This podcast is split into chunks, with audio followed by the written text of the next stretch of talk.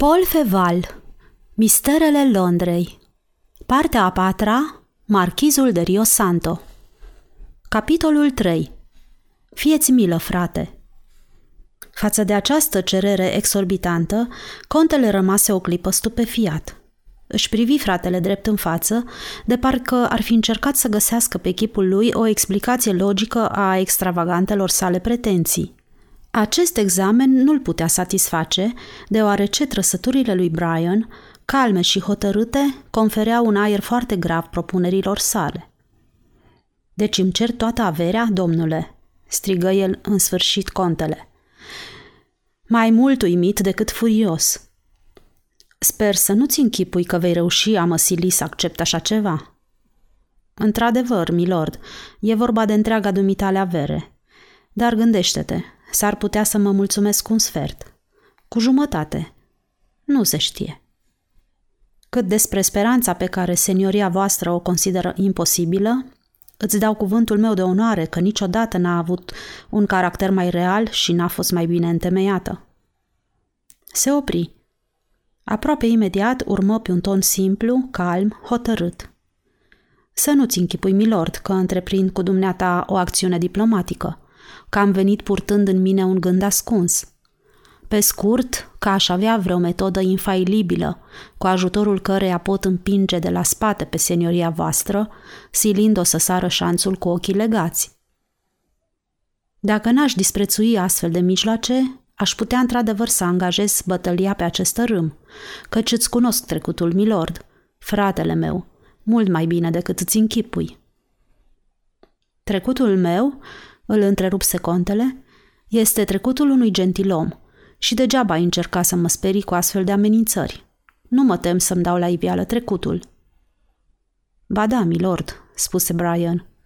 Te temi și ești îndreptățit să te temi. Dacă n-ai uitat că senioria voastră a avut o soție și o fică. O soție al cărei martiriu rușinos a fost uitat de lume. O fată moartă sau vie, căreia numai ochiul lui Dumnezeu a putut să-i urmărească destinul misterios. Îndrăznești să presupui? strigă contele. Cert e că nu presupun nimic bun, milord și frate. Dar să lăsăm asta. Îți repet, n-am de gând să te ameninți pe la spate. Am alte arme, mai puțin banale. Ce naiba? Milord, ar însemna să-ți fac misiunea prea ușoară, angajând lupta pe acest teren cunoscut. Ești destul de bogat ca să negi evidența, iar ironicii ar trece probabil de partea senioriei voastre. Nu, nu, fără acuzații. E trist și banal. Lumea mă aplaudă cu condiția să port acest duel până la capăt, fără să mă schimonosesc și fără să-mi pierd sângele rece. Nu sunt un avocat, milord, sunt un gladiator. White Manor asculta încordat și obosit acest straniu discurs, al cărui sens scăpa în mare măsură minții sale greoaie. Aștepta o concluzie, un atac direct și încerca a-și pregăti replica. Dar Brian își lăsă gândurile să se înlănțuie după capricioasa logică a spiritului său. În timp ce contele depunea eforturi să înțeleagă ultimele sale cuvinte, acesta schimbă brusc subiectul – mi s-a povestit astăzi, urmă el, o istorioară bizară și impresionantă. Închipuiește-ți, milord, pe moment mi s-a părut că întrezăresc apropieri ciudate între aceste aventuri cu o biată fică părăsită și unele elemente aflate în posesia mea, privitoare la viața particulară a senioriei voastre. Ferească Dumnezeu, adăugă el deodată cu emoție, să fie așa cum am bănuit pentru o clipă. Ai aici un portret al contesei de White Manor? Godfrey. De ce mă întrebi? spuse contele tulburat. O nebunie de-a mea, milord, răspunse Lanchester zâmbind. Vezi, dumneata, de opt zile am senzația că am redevenit copil. Parcă aș avea cu 15 ani mai puțin. Gândurile mele se înlănțuie în așa fel încât dau naștere unor visuri de necrezut – în capul meu e un adevărat roman, iar speranțele mele țin de feerie. Pentru că această fată a fost dată pe mâinile unui mizerabil. Care fată? întrebă involuntar White Manor. Brian își privi fratele în față și își încruntă sprâncenele mânios. Dacă ar fi așa, începu el năvalnic, dar nu termină, ci continuă pe un ton rece. O tânără pe care o caut, milord. O tânără pe care o iubesc și care mi-a fost răpită. O tânără pe care senioria voastră mă va ajuta să o regăsesc. Domnule, spuse contele cu o vădită indispoziție, nu crezi că ar fi cazul să îmi vorbești în sfârșit altfel decât prin parabole? Sufăr prea mult ca să-ți mai pot ghici enigmele. Te rog să binevoiești a mă ierta, milord, replică Lancaster înclinându-se. De vreme ce senioria voastră dorește acest lucru, să trecem la fapte. Ți-am spus, cred, n-am venit în fața dumitale cu armele obișnuite ale discuției. Trec mai departe. Adaug că am intrat în casa dumitale, fără să știu prea bine ce vreau să-ți cer. Prin urmare, îl întrerupse contele, cererea dumitale de adineauri a fost o improvizație. Te invit, frate dragă, să reflectezi mai bine, să-i dai o formă, să o limitezi, de pildă, e un sfat pretenos, la una sau două mii de lire. Îți mai spuneam, continuă Brian, neluând în seama această întrerupere, că spre a-mi atinge scopul, voi urma calea mea obișnuită, fără a coborâ vreodată la mijloacele jalnice pe care le folosesc între ei eroi de tragedie. Urăsc aproape tot atât de mult bârfeala ca și pumnalul sau otrava. Pe scurt, ți-am cerut un act întocmit în bună regulă, care să-mi permită a scoate orice sumă din casa de bani a senioriei voastre. Iar începi? Da, milord, am absolută nevoie de asta. White Menor abia se mai putea stăpâni să nu curme brusc și violent această întrevedere. Dar teama pe care i-o inspira Brian îi ținea în frâu mânia. Se arătă dispus să discute, chiar pornind de la această premisă de neconceput. Domnule, spuse el, ar trebui să dau din numeri și să tac, căci ar fi într-adevăr o nebunie să iau în serios cuvintele dumitale. Dar faptul mă amuză, așa că, rogute, spunem ce ai de gând să faci cu averea mea. E pentru fata aceea, milord, răspunse Brian simplu. Și ți închipui că am să mă las pe mine fără un ban pentru o necunoscută? Contez pe asta, milord. White Manor se agită în fotoliu, pradă unei mânii care avea și un aspect comic. Pentru el, Brian era invulnerabil chiar în această discuție, fără participarea unei mulțimi zeflemitoare care să aplaude pe unul dintre interlocutori și să ridicolizeze fără milă pe celălalt. Brian era invulnerabil pentru că ar aruncase la întâmplare cererea lui extravagantă, susținută doar de dorința sa și nu de argumente care, eventual, să poată fi discutate sau combătute. White Menor ferm hotărât să nu acorde creditul exorbitant care îi se cerea, avea să rămână fără replică, după ce își exprimase refuzul. Singurul mijloc de a pune capăt acestui conflict ridicol era, evident, să arate musafirului ușa și să uzeze de dreptul riguros pe care îl are orice om de a fi lăsat în pace în casa lui. Dar White Manor era lipsit de apărare. Această situație bizară avea la bază un element real de teroare și mijloacele burghezului obișnuit nu puteau fi folosite în mod eficient față de un nepoftit ca Brian Lancaster. La urma urmei, contele, în ciuda dorinței sale de a apărea de neclintit, nu prea știa dacă, în definitiv, nu trebuia să se încline.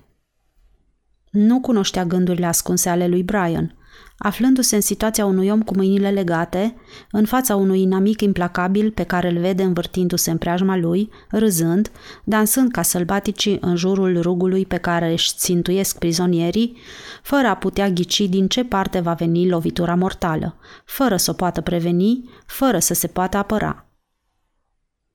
Milord, continuă Brian, îți cer iertare pentru slăbiciunea mea. Sunt îndrăgostit. Nu zâmbești? Cu atât mai bine. Mă așteptam să te văd zâmbind. Sunt îndrăgostit așa cum nu ești decât o dată în viață. Un îndrăgostit hotărât să jertfească totul iubirii sale. Totul, milord. Până și viața. White Menor nu răspunse, dar chipul lui căpătă un aspect mai calm. Zări o speranță. Platoșa unei inimi care iubește are nenumărate puncte slabe. White Menor deveni mai atent. Privirea lui stinsă avea o licărire de ostilitate și viclenie. Lancaster nu se sinchisea de expresia lui. Evocând amintirea iubirii abia născute, cu care inima sa nu se obișnuise încă, trăsăturile lui energice căpătaseră un aer fericit și visător. Obstacolele și primejdia dispăruseră pentru el în clipa aceea, într-atât era de convins că le va face față. Zâmbea blajin imaginei absente a Suzanei și nu mai lua deloc în seamă prezența fratelui său. Oh, da, o iubesc, murmură el cu un elan atât de pătimaș, încât White Menor își potrivi lornionul ca să-l privească mai bine. În fața primului ei surâs am simțit pentru întâia dată că trăiesc. Sunetul glasului ei a făcut să vibreze o coardă mută într-un colț neștiut al inimii mele. Ea mi-a arătat toate bucuriile pe care omul le poate avea pe pământ, bucurii pe care le disprețuiam odinioară, orb și nenorocit cum eram. Ăsta e adevărul, milord. Acum, după atâtea încercări, viitorul mi se arată luminos. Sper, oh, sper din toată inima. Sufletul meu a întinerit și s-a purificat. Îți dai seama, milord, sunt în stare să nu te mai urăsc. Trebuie într-adevăr să fii foarte îndrăgostit, spuse cu răceală White Menor. Foarte îndrăgostit, repetă Lancaster, ca și cum termenul i s-ar fi părut insuficient de expresiv. Mai mult de atât, Godfrey. Ieri nu credeam că se poate iubi nici pe sfert cât iubesc eu. Iubesc conștient, cu voință și voi iubi în ciuda mea, dacă voința mi se va arăta la un moment dat ostilă. Iubesc. Dar oare mă, mă poți înțelege? La această întrebare bruscă, Trăsăturile contelui se destinseră într-o veselie bagiocoritoare și grosolană. Da, domnule. Da, domnule, răspunse el. Și mărturisesc pe sănătatea mea că niciodată o confidență amoroasă nu mi-a făcut mai mare plăcere. Deci iubești atât de mult, domnule? Tonul ipocrit al lui White Menor se schimbă brusc înainte ca Brian să fi putut răspunde. Continuă și ai venit la mine să-mi impui niște condiții nerușinate, să-mi ceri averea, să o spunem pe șleau, ai venit cu amenințarea pe buze ca un tâlhar la drumul mare, banii sau viața. Și mai susții că iubești atât de mult. Brian se întorsese spre Lord. Îl privea calm, deși presimțea un atac violent. Dar bine, domnule, bine, domnule, continuă contele care se bâlbâia de furie și de bucurie. Nu-ți dai seama că sclavia mea a luat sfârșit? Nu vezi că rolurile noastre s-au schimbat? Eu sunt acum cel tare și dumneata cel slab? Ah, iubești, iubești. Sângele năvălea în valuri spre creierul contelui, care avea privirea din ce în ce mai tulbure. Vocea îi tremura, buzele tresăreau spasmodic. Brian îl examină în tăcere. Ai venit să-mi spui mie toate astea? Ce imprudență, continuă Wade Manor, luând de pe masă pistoalele și încărcându-le zgomotos. Aș fi dat o mie de guinee celui ce mi-ar fi adus vestea. Când iubești atât de mult, domnule, ți-e teamă de moarte, iar pistoalele au devenit acum o armă de care mă pot sluji împotriva dumitale. Brian făcu un gest de dispreț și se îndreptă ca și cum ar fi vrut să ofere o țintă mai bună, mai sigură, împușcăturilor fratelui său. Milord, spuse el, între gentlemen nu se discută pe acest ton, iar comportarea dumitale mă determină să forțez deznodământul întrevederii noastre. Vrei, da sau nu, să semnezi obligația pe care o cer senioriei voastre? Nu, de o mie de ori nu, strigă contele. Vreau să ieși din casa mea. Vreau să pleci numai decât pe ușa aceea, al cărei prag îți interzic să-l mai calci vreodată. Te alung, domnule!" Și, folosindu-mă de dreptul oricărui englez al cărui domiciliu e violat de un intrus sau de un hoț, îți atrag atenția că dacă nu pleci imediat, trag. Iar eu susțin că n-ai curajul să o faci, spuse Lancaster, încrucișându-și brațele pe piept și înaintând încet spre fratele său, căruia îi aruncă o privire intensă și plină de răceală. Contele ridică amândouă pistoalele deodată. Brian nu se afla decât la trei pași de el. Trăsăturile apoplectice ale lui White Manor exprimau dorința sălbatică de a ucide, înfrânată doar de teamă. Stai pe loc, stai pe loc, spuse el cu glas sugrumat.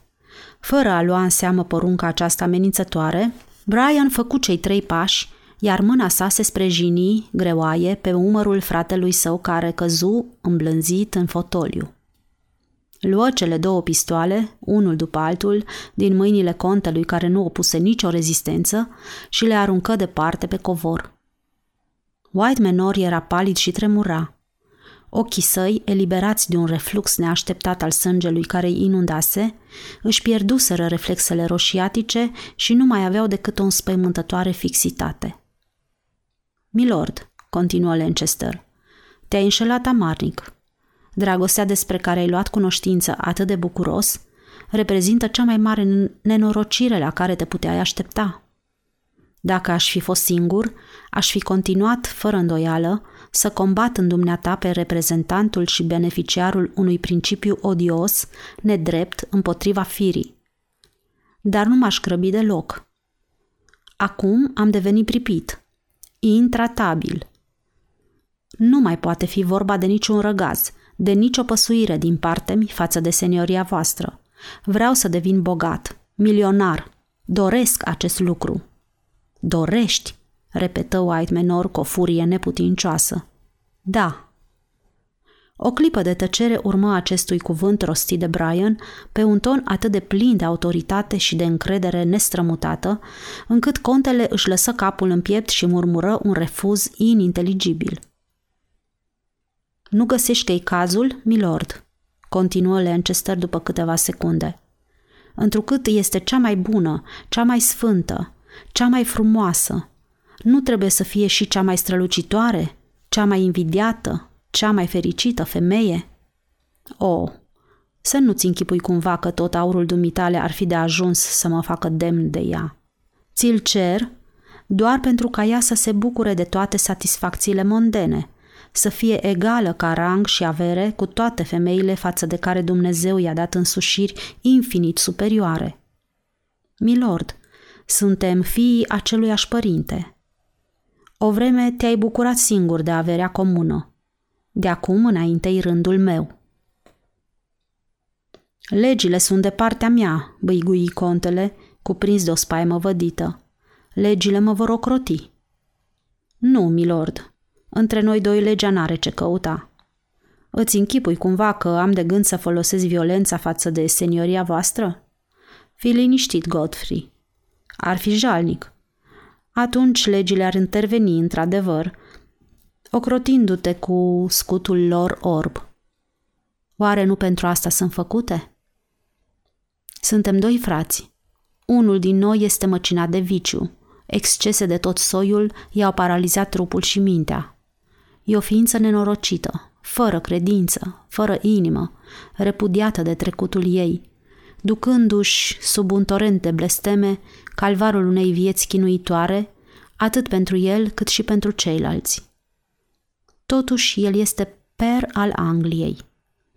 Celălalt e tânăr, viguros, călit, nepătat, dar nu există loc decât pentru un singur conviv la banchetul privilegiilor politice – el este un nimic.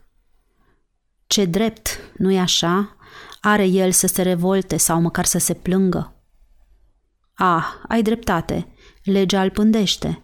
Legea îl va strivi dacă va încerca să ridice capul. Legea îi va înnăbuși țipetele dacă va deschide gura. Legea e alături de dumneata, care ai făcut-o, și ea e tot puternică. Dar, după cum bine știi, milord, eu nu mă plâng și nu atac. Am metodele mele de a acționa, metode care respectă întotdeauna cu scrupulozitate prevederile legalității. De pildă, sper că senioria voastră va fi de aceeași părere cu mine, Nu cunosc nicio lege care să interzică unui englez să deschidă fereastra și să-și zdrobească creierii de asfaltul străzii. Contele își privi buimăcit fratele. Acesta se îndreptă spre fereastră. Dacă mor, va muri și ea, continuă el încet, fără să se mai adreseze fratelui său. M-am gândit bine. Nu.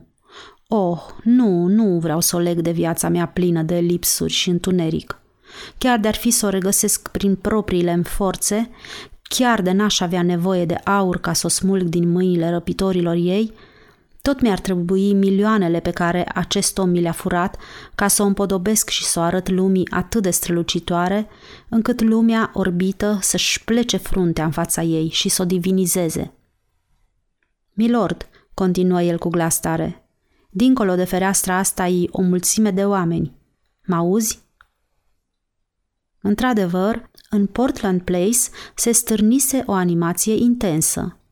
O mulțime compactă ocupa trotuarele, comentând știrea zilei, tentativa de asasinat de la Q asupra persoanei alteței sale regale, prințesa Alexandrina Victoria de Kent. Lancaster puse mâna pe mânerul ferestrei. E o mulțime avidă și curioasă, milord, urmă Lancaster. N-am fi putut alege un public mai numeros și mai potrivit pentru ultima noastră reprezentație. Pentru numele lui Dumnezeu, ce ai de gând să faci?" întrebă contele ridicându-se pe jumătate. Nu te mișca, milord. Ți-am spus, vreau să o știu bogată și fericită. În plus, ceea ce n-ai aflat încă, această tânără pe care o iubesc nebunește mi-a fost răpită acum un ceas. Răpită de niște oameni de temut și puternici. Da, trebuie să-mi închipui că sunt puternici. Aurul dumitale, aurul meu, Godfrey, căci în ultimii 15 ani ți-ai mâncat partea din patrimoniul Lancaster, aurul meu mi-ar fi slujit mai întâi să o salvez, apoi să-i creez un paradis, aici pe pământ. Mă refuzi? O voi răzbuna. Brian răsuci mânerul. Prin fereastra întredeschisă, zgomotul străzii năvăli deodată în salonul lui White Menor. Contele se ridică în nebunii de spaimă. Ia seama, domnule, strigă el, te afli în casa mea. Dacă îmi rostești numele în fața acestei mulțimi, cum fără îndoială ai de gând să o faci, însoțit de calomnii și de ultraje, pedeapsa nu va întârzia. Brian se urcă pe pervazul ferestrei. Nu mai înțeles, milord, spuse el cu un calm sfidător. Nu voi pronunța decât un singur cuvânt și acest cuvânt nu va fi numele senioriei voastre. Te întreb pentru ultima oară. Vrei să semnezi obligația pe care ți-o cer? Nu, răspunse White Menor. Ei bine, Godfrey, atunci adio. Îți jur că vei regreta de multe ori acest cuvânt înainte de a muri. Brian se aplecă deasupra străzii. Ce de lume, murmură el. Aș paria că sunt peste o mie de oameni. Din acești o mie de oameni, nici unuia nu este necunoscut numele nobilului stăpân al acestei case. Nici unuia nu este străină dușmănia care ne desparte. Căci tu și cu mine am făcut tot ce ne-a stat în putință să devenim celebri. Parcă spuneai că pui capăt acestei comedii, domnule, rosti White Menor pe un ton provocator și bagiocoritor. Căci amenințarea care întârzie să se realizeze dă curaj și celor mai fricoși. Te rog să mă ierți, milord, răspunse cu răceală Lancaster. Caut un locșor unde să-mi zdrobesc creierii, dar nu văd nici unul gol. Contele ridică din numeri. Nu-i nicio grabă, spuse el așezându-se la loc. Îți mulțumesc, milord. Cum spuneam senioriei voastre, faptul de a mă vedea zdrobindu-mă de trotuarul din Portland Place nu va surprinde pe nici unul din acești oameni de treabă. Ne cunosc. Cine ar îndrăzni să mă acuze pe mine de un omor? Rosti disprețuitor White Menor. Toată lumea, milord. Dar parcă zăresc un loc gol. Toată lumea, spuneam, căci strigătul de disperare al unui muribund e un lucru pe care nimeni nu se gândește să-l pună la îndoială. Îndurare, strigă contele care înțelese dintr-o dată și rămase ca trăsnit. E o perfidie infamă, Brian. Nu voi aia din aur să-mi zbori creierii? Deci nici măcar nu-i vorba de o minciună. Nu-i voi atribui niciun epitet jignitor nobilului nume al senioriei voastre. Voi dar mulțimea se înghesuie iar, milord. Trebuie să profit de ocazie. De altfel, vei auzi, împreună cu toată lumea, vorbele pe care am să le rostesc. Brian făcu un gest simulând că se pregătește să se arunce. Stai, strigă White Manor. Ce vorbe? Voi striga? Fieți milă, frate! White Manor căzu în genunchi. Broboane de sudoare îi șiroiau de-a lungul tâmplelor. Milă, răcni el pe un ton sfâșietor. Eu îți cer să-ți fie milă de mine.